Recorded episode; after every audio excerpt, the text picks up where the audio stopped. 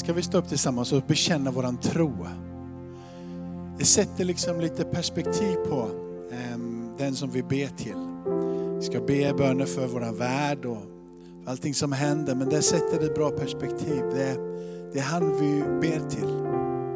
När Jesus uppstod från de döda så var det inte en vålnad som uppstod, han uppstod i en fysisk kropp. Det är ganska stor skillnad liksom, när jag tror på lite andlighet i, bara sådär generellt. Att Det finns lite makter och lite väldigheter och att det finns några sköna vita där och några svarta änglar där. Utan han uppstod i en fysisk, han lämnade himmelen. Kristi himmelfärd är inte långt borta. Fysiskt så lämnade han, han säger jag sitter på Faderns högra sida. Där tar jag min plats. Ska vi bekänna vår tro? Vi tror på Gud Fader allsmäktig, himmelens och jordens skapare. Vi tror och på Jesus Kristus, hans enfödde son, vår Herre, vilken är avlad av den helige Ande, född av jungfru Maria, pinad under Pontius Pilatus, korsfäst, död och begraven nedstigen till dödsriket. På tredje dagen uppstånden igen ifrån de döda. Uppstigen till himmelen. Sittande på allsmäktig Gud, Faders högra sida. Därifrån igenkommande till att döma levande och döda. Vi tror och på den helige Ande, en helig allmännelig kyrka, det heliga samfund, syndernas förlåtelse, det dödas uppståndelse och ett evigt liv. Amen. Amen. Vill du sitta ner får du gärna sitta, men låt oss innan vi går in i ordet ta en stund och be för våran värld. Ehm, ska vi börja med att be för, för världen och sen så ber vi för Sverige och så går vi ner och så ber vi oss för oss själva. Jag tackar dig Fader i himmelen att du har hela världen i din hand. När du dog på korset Herre, så dog du för alla. Du banade en väg för alla. Eh, du banade väg för ett återlösande och ett upprättande för hela din skapelse. Därför att du älskar den här världen. Du älskar varje människa. Du älskar allting som du har skapat. Och när vi tittar ut över världen så återspeglar det dig. Så vi ber, ta hand om den värld du har skapat. Grip in, led alla ledare som finns i olika myndigheter, organisationer, olika eh, statsministrar, premiärministrar, presidenter. Led diktaturer, led konungadömen, led varje ledares hjärta. Beskydda dem och bevara dem. Låt dem fatta kloka och vettiga beslut i den här tiden, Herre. Vi ber Herre för de här länderna som ännu inte har drabbats så hårt av coronaviruset. Eh, fattiga länder, vi kan tänka att det kommer sprida sig och kan bli tragedier utöver vad vi någonsin innan har skådat. Herre, beskydd ditt blods beskydd. Skydda dem, låt dem snabbt kunna se hur de ska agera i de här länderna. Och så ber vi att ännu mer skulle få upp ögonen för vem du är. Därför att du är med Herre. Så ber vi för Sverige Herre, det här landet som ligger oss nära våra hjärtan. Vi ber, ta hand om Sverige. Låt regering och riksdag olika myndigheter ta vettiga beslut Herre. Så vi kan skydda Eh, det folk Sverige, dessa cirka 10 miljoner människor Herre. Vi ber, inga fler ska dö. Känns ibland som en konstig bön att be Herre, men du har makten att gripa in. Du har makten att kunna stoppa det här viruset. Så jag ber, låt inga fler dö Herre. Tackar dig för att siffran idag var så låg Herre, men vi ber att imorgon så fick siffran vara på noll Herre. Och är den inte på noll så fortsätter vi ändå att be till dig att den skulle få bli på noll Herre. Vi ger aldrig upp, för vi vet att du hör bön, att du svarar på bön. Att du är mäktig att resa upp Herre, det som har dött och ge det liv. Du som har all makt över liv och död Herre. Tack Jesus för det. Så ber vi för Stockholm och vi ber för Göteborg och Malmö, dessa stora regioner. Och kyrkorna som finns både i dessa regioner och över hela landet. Tack för att du vill använda dem i den här tiden. Därför att det fick resa sig upp eh, bedjare och profeter i de här församlingarna som kan urskilja och höra din röst och leda människor in att stå i gapet för den här nationen och stå i gapet för församlingarna. Stå i gapet Herre för det som du vill göra. Rusta församlingarna i den här tiden att bli starka tillsammans med dig Herre. Vi ber att du drar i människor in i bön och in i fasta Herre. Att ditt ord skulle få vara tydligt och klart och lysa för dem. Du det levande ordet, det skrivna ordet, därför den fulla uppenbarelsen av vem du är. Därför att du leder församlingarna in i detta Herre. Gör det Herre. Be för människor som ännu inte har förstått vem du är. Tack för att du frälser. Tack för att du upprättar Herre. Be dig fräls de som är nära och kära. Fräls våra städer. Låt människor få komma till dig, vallfärda till dig och säga sitt ja och sitt amen till vem du är Herre. Tack för att du är med alla de som idag lider av sorg och smärta runt omkring corona eller alla andra sjukdomar. Tack för att du är med där och du tar hand om varje person. Och så ber vi om ingripande, helanden, under och tecken. Genom dina sår så är vi helade, står det. Vi kan frimodigt komma inför dig och be till dig om allt. Så vi ber, kom med läkedom, kom med hälsa. Låt människor förunderligt, häpnadsväckande få uppleva Guds mirakel i deras kroppar, Herre. Till hälsa och läkedom, Herre. Jag ber också Herre för människor med gåvor i församlingen, att de skulle få flamma till liv så som vi ser Paulus ber och manar Timoteus att väcka det där till liv som är givet genom handpåläggning. Låt gåvorna vara i funktion Herre. Kraft, under, helande, mirakler kunskap, visdom, allting som strömmar ut ifrån gåvorna som du ger heligande. Låt det få vara en text till liv Herre, så att församlingen kan gå ut och betjäna sin stad och det här landet, ut över hela världen. Tack Jesus för att du är med. Och så ber vi om skördearbetare. Be till skördens Herre säger du, att han sänder arbetare. Skörden är mogen. Sänd arbetare. Sänd ut människor med gåvan att tala klart och tydligt Herre evangelister, missionärer, människor som bara vill dela sitt vittnesbörd. Jag ber att du vill väcka längtan i oss troende, att du vill kalla på de här skördarbetarna. Och att vi fick se vem det är vi ska prata med Herre. Saker och ting som binder och låser, som gör att människor inte vill ta emot dig. Låt dem få bli fria ifrån det. Låt den här makten som stänger dem, den här som håller dem borta ifrån ljuset i dig Herre. Låt det få släppa taget. Låt din nåd få verka så att ögonen kan komma upp för dig och de ska se och förstå vem du är Herre. Tack för att du gör det här miraklet Herre.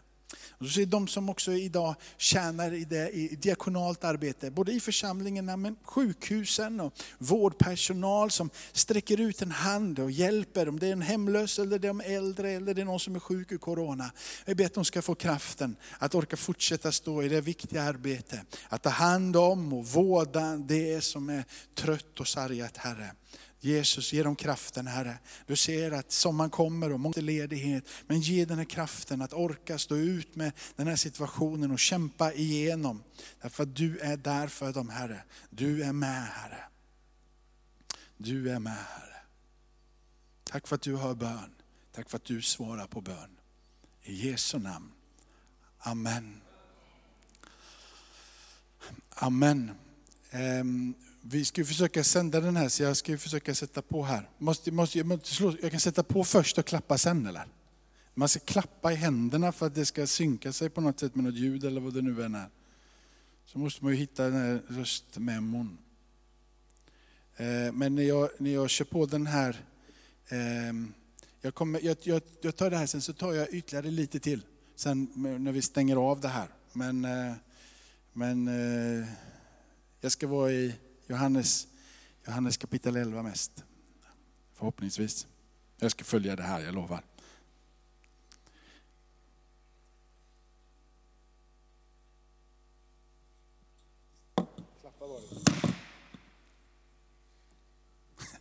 Hej! Välkomna ni som följer oss genom bild. Um, idag, den här predikan som jag tänkte dela med er som är här och över, över nätet, så har jag döpt till att, att Jesus grät. Kort och gott, Jesus grät. Frågan är om, om Jesus är på riktigt för dig, för du är nämligen på riktigt för Jesus. Han har dig på sitt hjärta. Du är riktig för han. Hela mänskligheten är riktig för han. Är din tro på Jesus riktigt? I Johannes kapitel 11 så är det en stor kontrast i det här kapitlet. Rubriken i våra biblar är att Jesus uppväcker Lazarus ifrån de döda. Kontrasten är död eh, och liv. För Jesus ropar även orden Lazarus kom ut. I eh, skärmen här så har du från kapitel 11 och vers 35, Jesus grät och från vers 43, när han hade sagt detta så ropade han med hög röst, Lazarus kom ut. Den ene har lett till att Jesus gråter, det vill säga kontrasten död. Den andra, han talar ut, leder till liv. Lazarus kom ut. Det är en otrolig spännvidd i det här kapitlet. Det var en pojke som eh, var otroligt trött på kvällen. Han var sådär du vet, grinig som bara små pojkar kan bli. Otroligt irriterande för hela familjen och syskon. Han, eh, han är så irriterande eh, för alla så att det enda de egentligen vill är bara kasta ut honom.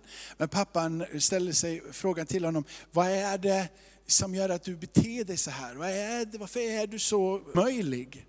Pojken säger det, jag är trött. Ja, varför är du trött då? Jo, det är så här att hela dagen så har jag lekt cowboy och indian.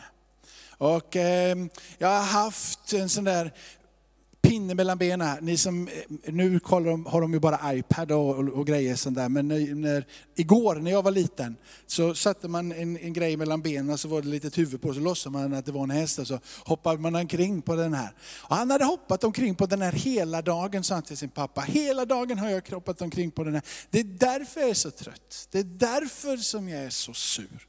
Du förstår pappa, när riktiga cowboyar och indianer de har nämligen riktiga hästar. Och lite den där känslan är det ibland i våra kristna tro. Leker vi eller är det på riktigt?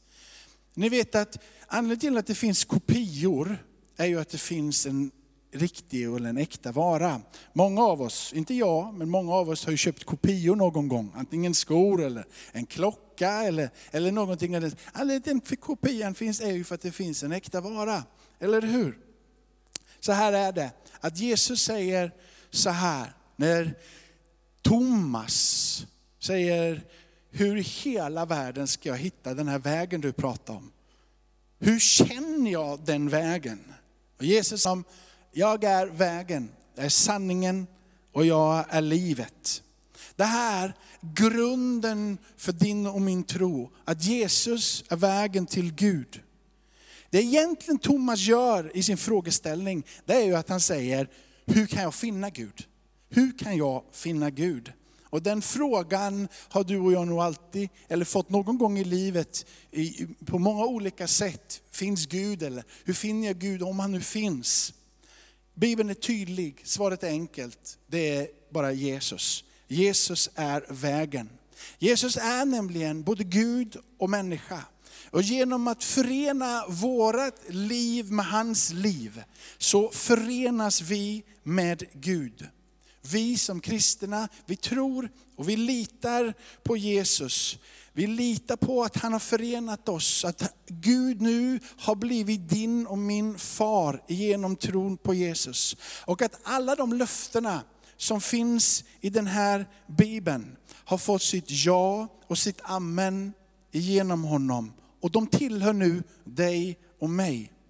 Livet som han har gett oss är sitt eget liv. Och genom sitt eget liv får du och jag liv idag och för evigt. Nu är det någon som lyssnar över nätet, eller kanske sitter här. Det där är trångt.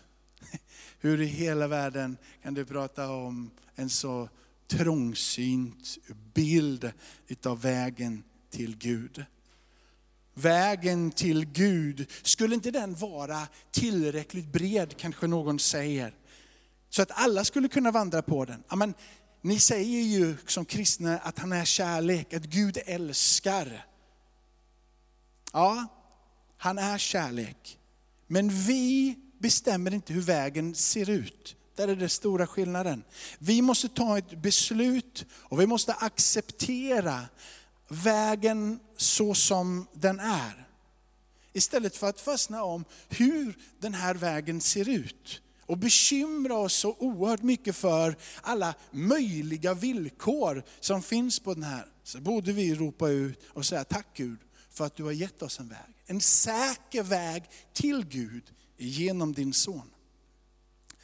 En annan berättelse om en liten pojk som jag tycker illustrerar väldigt mycket av det som jag vill säga senare här i de här orden. Det är en liten pojk.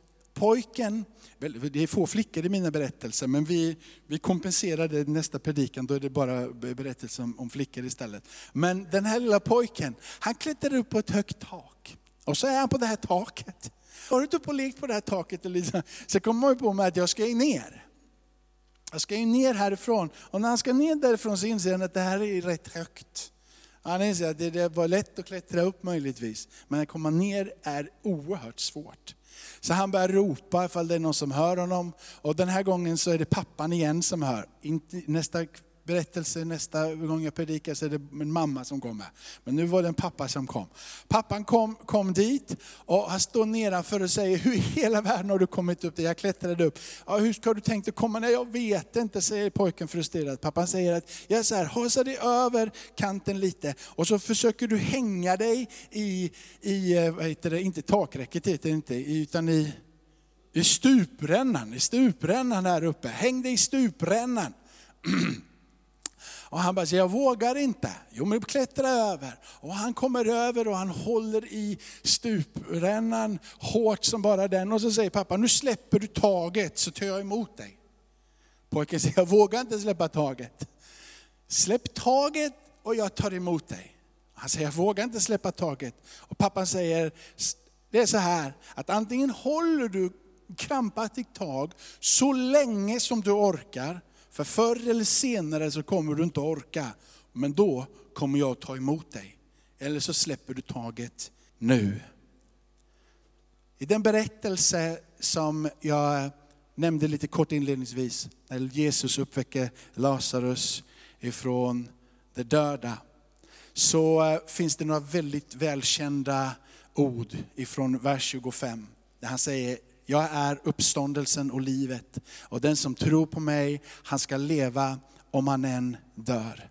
Jesus har makt över liv och död. Och han har makt att förlåta synder. Han är skaparen av liv. Han som är liv kan väl också då upprätta liv. I den här berättelsen som är där, så börjar det med att Lazarus är sjuk. Och Marta och Maria sände bud till Jesus att Jesus ska komma dit. Det pågår lite samtal om mörker, om ljus, det pågår samtal och Jesus säger bland annat att han sover. Men det är inga problem, jag ska uppväcka honom. De som är med där, lärjungarna, de tycker det är oerhört märkligt och säger att, att ja, men han, om han nu sover, då kommer han ju att bli frisk. Sen i berättelsen är det just de där orden som jag sa inledningsvis som kommer. Jesus grät. Jesus grät. Vad betyder det för oss att Jesus grät? Och blir det applicerbart idag? Maria och Marta och brodern Lazarus som har blivit sjuk behövde få hjälp. De hade sett Jesus bota sjuka, de hade fått vara med och sett Jesus göra enastående mirakel, ändra omständigheter som var omöjliga. Många av oss som är här och du som lyssnar där kanske har samma erfarenhet. Både utav att ha sett de här stora miraklerna, men kanske läst också i Bibeln, hur omständigheterna runt omkring Jesus förändras fullständigt. Ibland genom att hans blotta närvaro och att han ber. Men vi vet också att han hör våra böner idag och han förändrar situationen. När vi behöver hjälp utöver det vanliga, inte bara vanligt, du ska gå till banken, det klarar du bra själv. Men när vi behöver hjälp utöver det vanliga, då kan Jesus ge oss den hjälpen. Han kan möta de behoven. Låt oss inte tveka Låt oss inte tveka, låt oss vara som Maria och Marta. Låt oss inte till, tveka, utan ta möjligheten som finns till vårt förfogande att ropa på Jesus, han som hör bön. Låt oss ta varje omöjlig situation, varje gång vi ställs inför ett möte som vi tycker det här funkar inte. Låt oss istället låta det få bli en möjlighet för Gud att demonstrera hans makt och hans härlighet. Låt oss inte klaga eller låta oss skylla på Gud är inte med och nu är det de där svårigheterna igen. Han, han är aldrig där när jag behöver honom. Och så hittar vi de här sätten att klanka på Gud eller han vill inte vara med oss. Vänd på det. Idag, nu, i din situation, använd det för att be till hans makt. Han som har möjligheten att gripa in. Låt resultatet utav dina böner få synas i din vardag, i ditt liv. Jesus älskade de här vännerna. Han hade varit med dem, han kände dem, han hade gästat deras hem. Och nu sörjde de. Men han handlade inte omedelbart. Han hade kanske sina skäl varför han inte direkt steg in och ändrade situationen. Ett av skälen är ofta det som du får uppleva som vi tycker är oerhört jobbigt. Det är att Gud har ett skäl för sin tidtabell.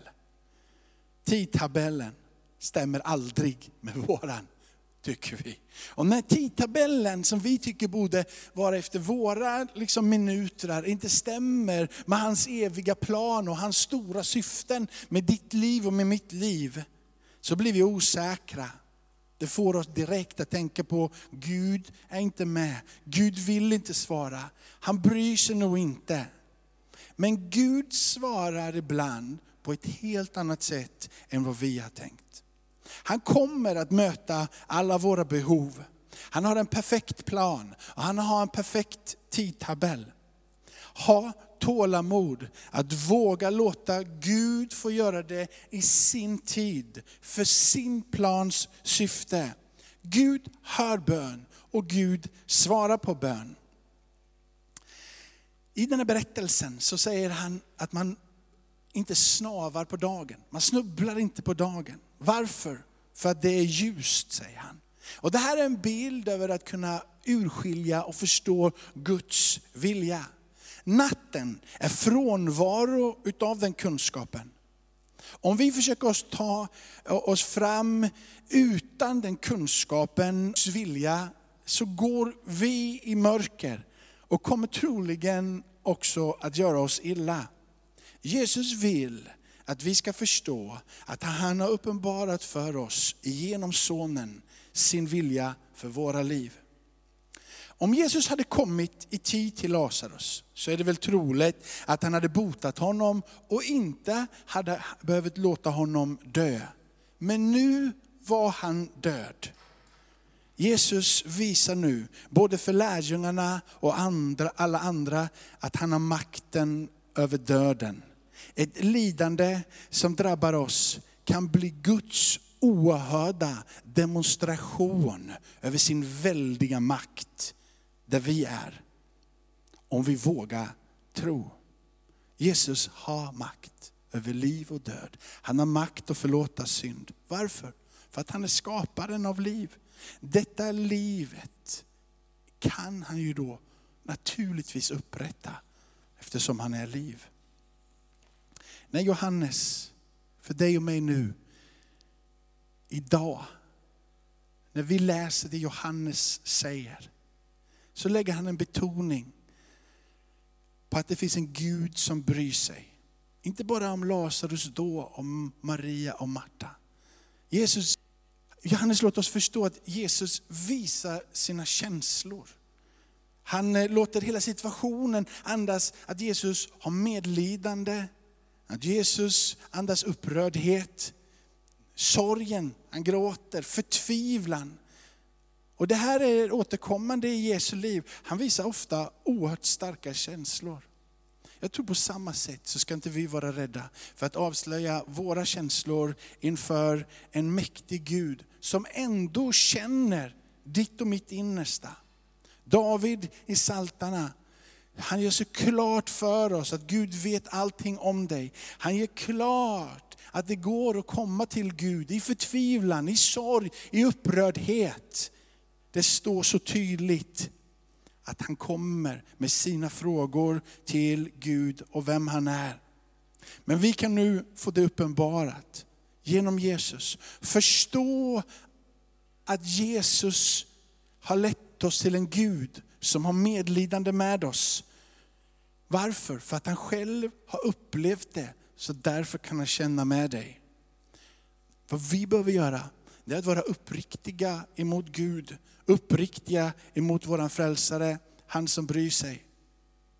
När Jesus nu möter den här sorgen, så gråter han offentligt. Sörjer han? Är det det han håller på med? Varför gråter han? Men det här berättelsen att Jesus bryr sig, säger så mycket om vem Jesus vill vara för dig och mig. På samma sätt som han är så nära Maria och Marta. Han förstår ditt medlidande. Jesus är aldrig långt bort från någon enda utav oss. Han känner oss vid namn, han vet allt om oss. Han vill att vi ska komma till honom. Han är större än din vilja, han vet allt. Han är större än ditt hjärta, för han känner allt, kan göra allt. Evangeliumet är inte bara ett budskap om att Gud älskar oss och har förlåtit oss för allt. Jesus har gjort det möjligt för oss att komma hem till Gud. Räddningen består i att tro på honom, att komma till honom, att följa honom, att tillhöra honom. Han har gett oss, han har inte gett oss en karta och inte en vägbeskrivning att följa sig där, utan han går själv med oss. Han vill att vi ska gå i hans fotspår. Det finns ingen auktoritet i världen som kan ställa sig upp emot Jesus. Han är skaparen av liv, därför är han också liv. Han vill att du ska förstå att han känner din sorg, att han känner din smärta, att han känner din förtvivlan. Han vill att du ska förtjäna makt över död och liv. Så han vill ropa som han ropade till Lazarus. Kom ut. Han vill ropa det över det som är dött i ditt liv. Han vill ropa det över dina problem. Han vill ropa det över ditt missmod. Han vill ropa det över dina svårigheter. Kom ut, bli fri i Jesu namn. Amen. Sjukt stressad när han sitter där och säger att det bara blir så här. Nu rinner tiden iväg. Det blir lite konstigt det här. Men det är nog det bästa sättet ändå om vi ska dela någonting. För att annars så blir det att man får stå här och prata och det inte är någon här. Jag hoppas det går fram, trots att det blir lite uppstylt att jag står där bakom vad det är jag, vad det är jag vill säga. Vilket problem du än har, så vågade Maria och Marta komma till Jesus med sitt problem. Vilket problem du än har, så vill han att du ska komma. Han har medlidande med dig så att han gråter med dig. Det enda han längtar efter, det är att få ropa över ditt liv. Kom ur din smärta. Kom ur ditt missmod. Kom ur, jag har all makt över liv och död. Jag har makt att förlåta synd. Kom ut. Tänk vad vi kunde få höra de orden när vi ber för varandra nu. Bara kom ut. Det finns makt, jag vill leda dig vidare. Jag vill ta dig bort från dem som hindrar, begränsar och som låser dig. Som gör att du inte är fri att följa. Han vill att du ska ropa. Han vill att du ska följa. Han vill att du ska tillhöra honom. Han vill hålla dig i sin mäktiga hand. Och han vill leda dig vidare på den vägen som han har inbjudit oss att följa. Amen. Amen. Låt oss be tillsammans så får Louise säga sig redo. Tackar dig Fader i himmelen Herre att, att vi får ta Herre det här på riktigt. Va? Att du känner med oss på riktigt. Att du inte är en vålnad långt borta. Utan att du är idag uppstånden fysiskt. Sitter på Faderns högra sida och kan därför känna med oss, förstår oss. Du kan vara ett med oss, för vi är förenade i ett liv tillsammans med dig. Fader i himmelen, det står att du vill låta anden komma. Det står att du Jesus, du döper i helig ande och eld. Och vi vet att när anden kommer så känner vi dig. När anden kommer så hör vi vindslagen. När anden är närvarande så upplever vi och förstår vårt medborgarskap i himmelen. Kom till oss den här stunden så vi kan höra dig säga, kom ut, bli fri i mitt namn. Jag tror att idag så finns det kraft att komma ut och bort ifrån missbruk, begär som bara tränger dig och håller dig på liksom låst i ditt liv. Kanske sitter du hemma och lyssnar på, på, eller på, på någon podd eller där vi lägger ut de här. Jag vill bara säga att det finns en väg ur. Det finns en väg ur missbruket. Det finns en väg ur och bort ifrån det som är Satans förbannelser. Det finns en makt i namnet Jesus att bryta. Kanske är det så mörkt och du bara känner att det är en nedåtgående spiral. Jag kan säga att tillsammans med Gud så blir det aldrig bottenlöst. Jag tror att han säger till dig att släpp den där takrännan. Håll inte krampaktigt kvar och försök att lösa det, bara släpp det. Jag står där och jag tar emot dig. Mörker får gå, ångest, depression. De här tankarna som gör att du bara känner dig helt missmodig får lämna för Jesu ord träffar dig. Kom ut. Kom ut. Kom ut ifrån den här platsen av mörker. Kom ut ifrån den. Lämna den där platsen i den här stunden.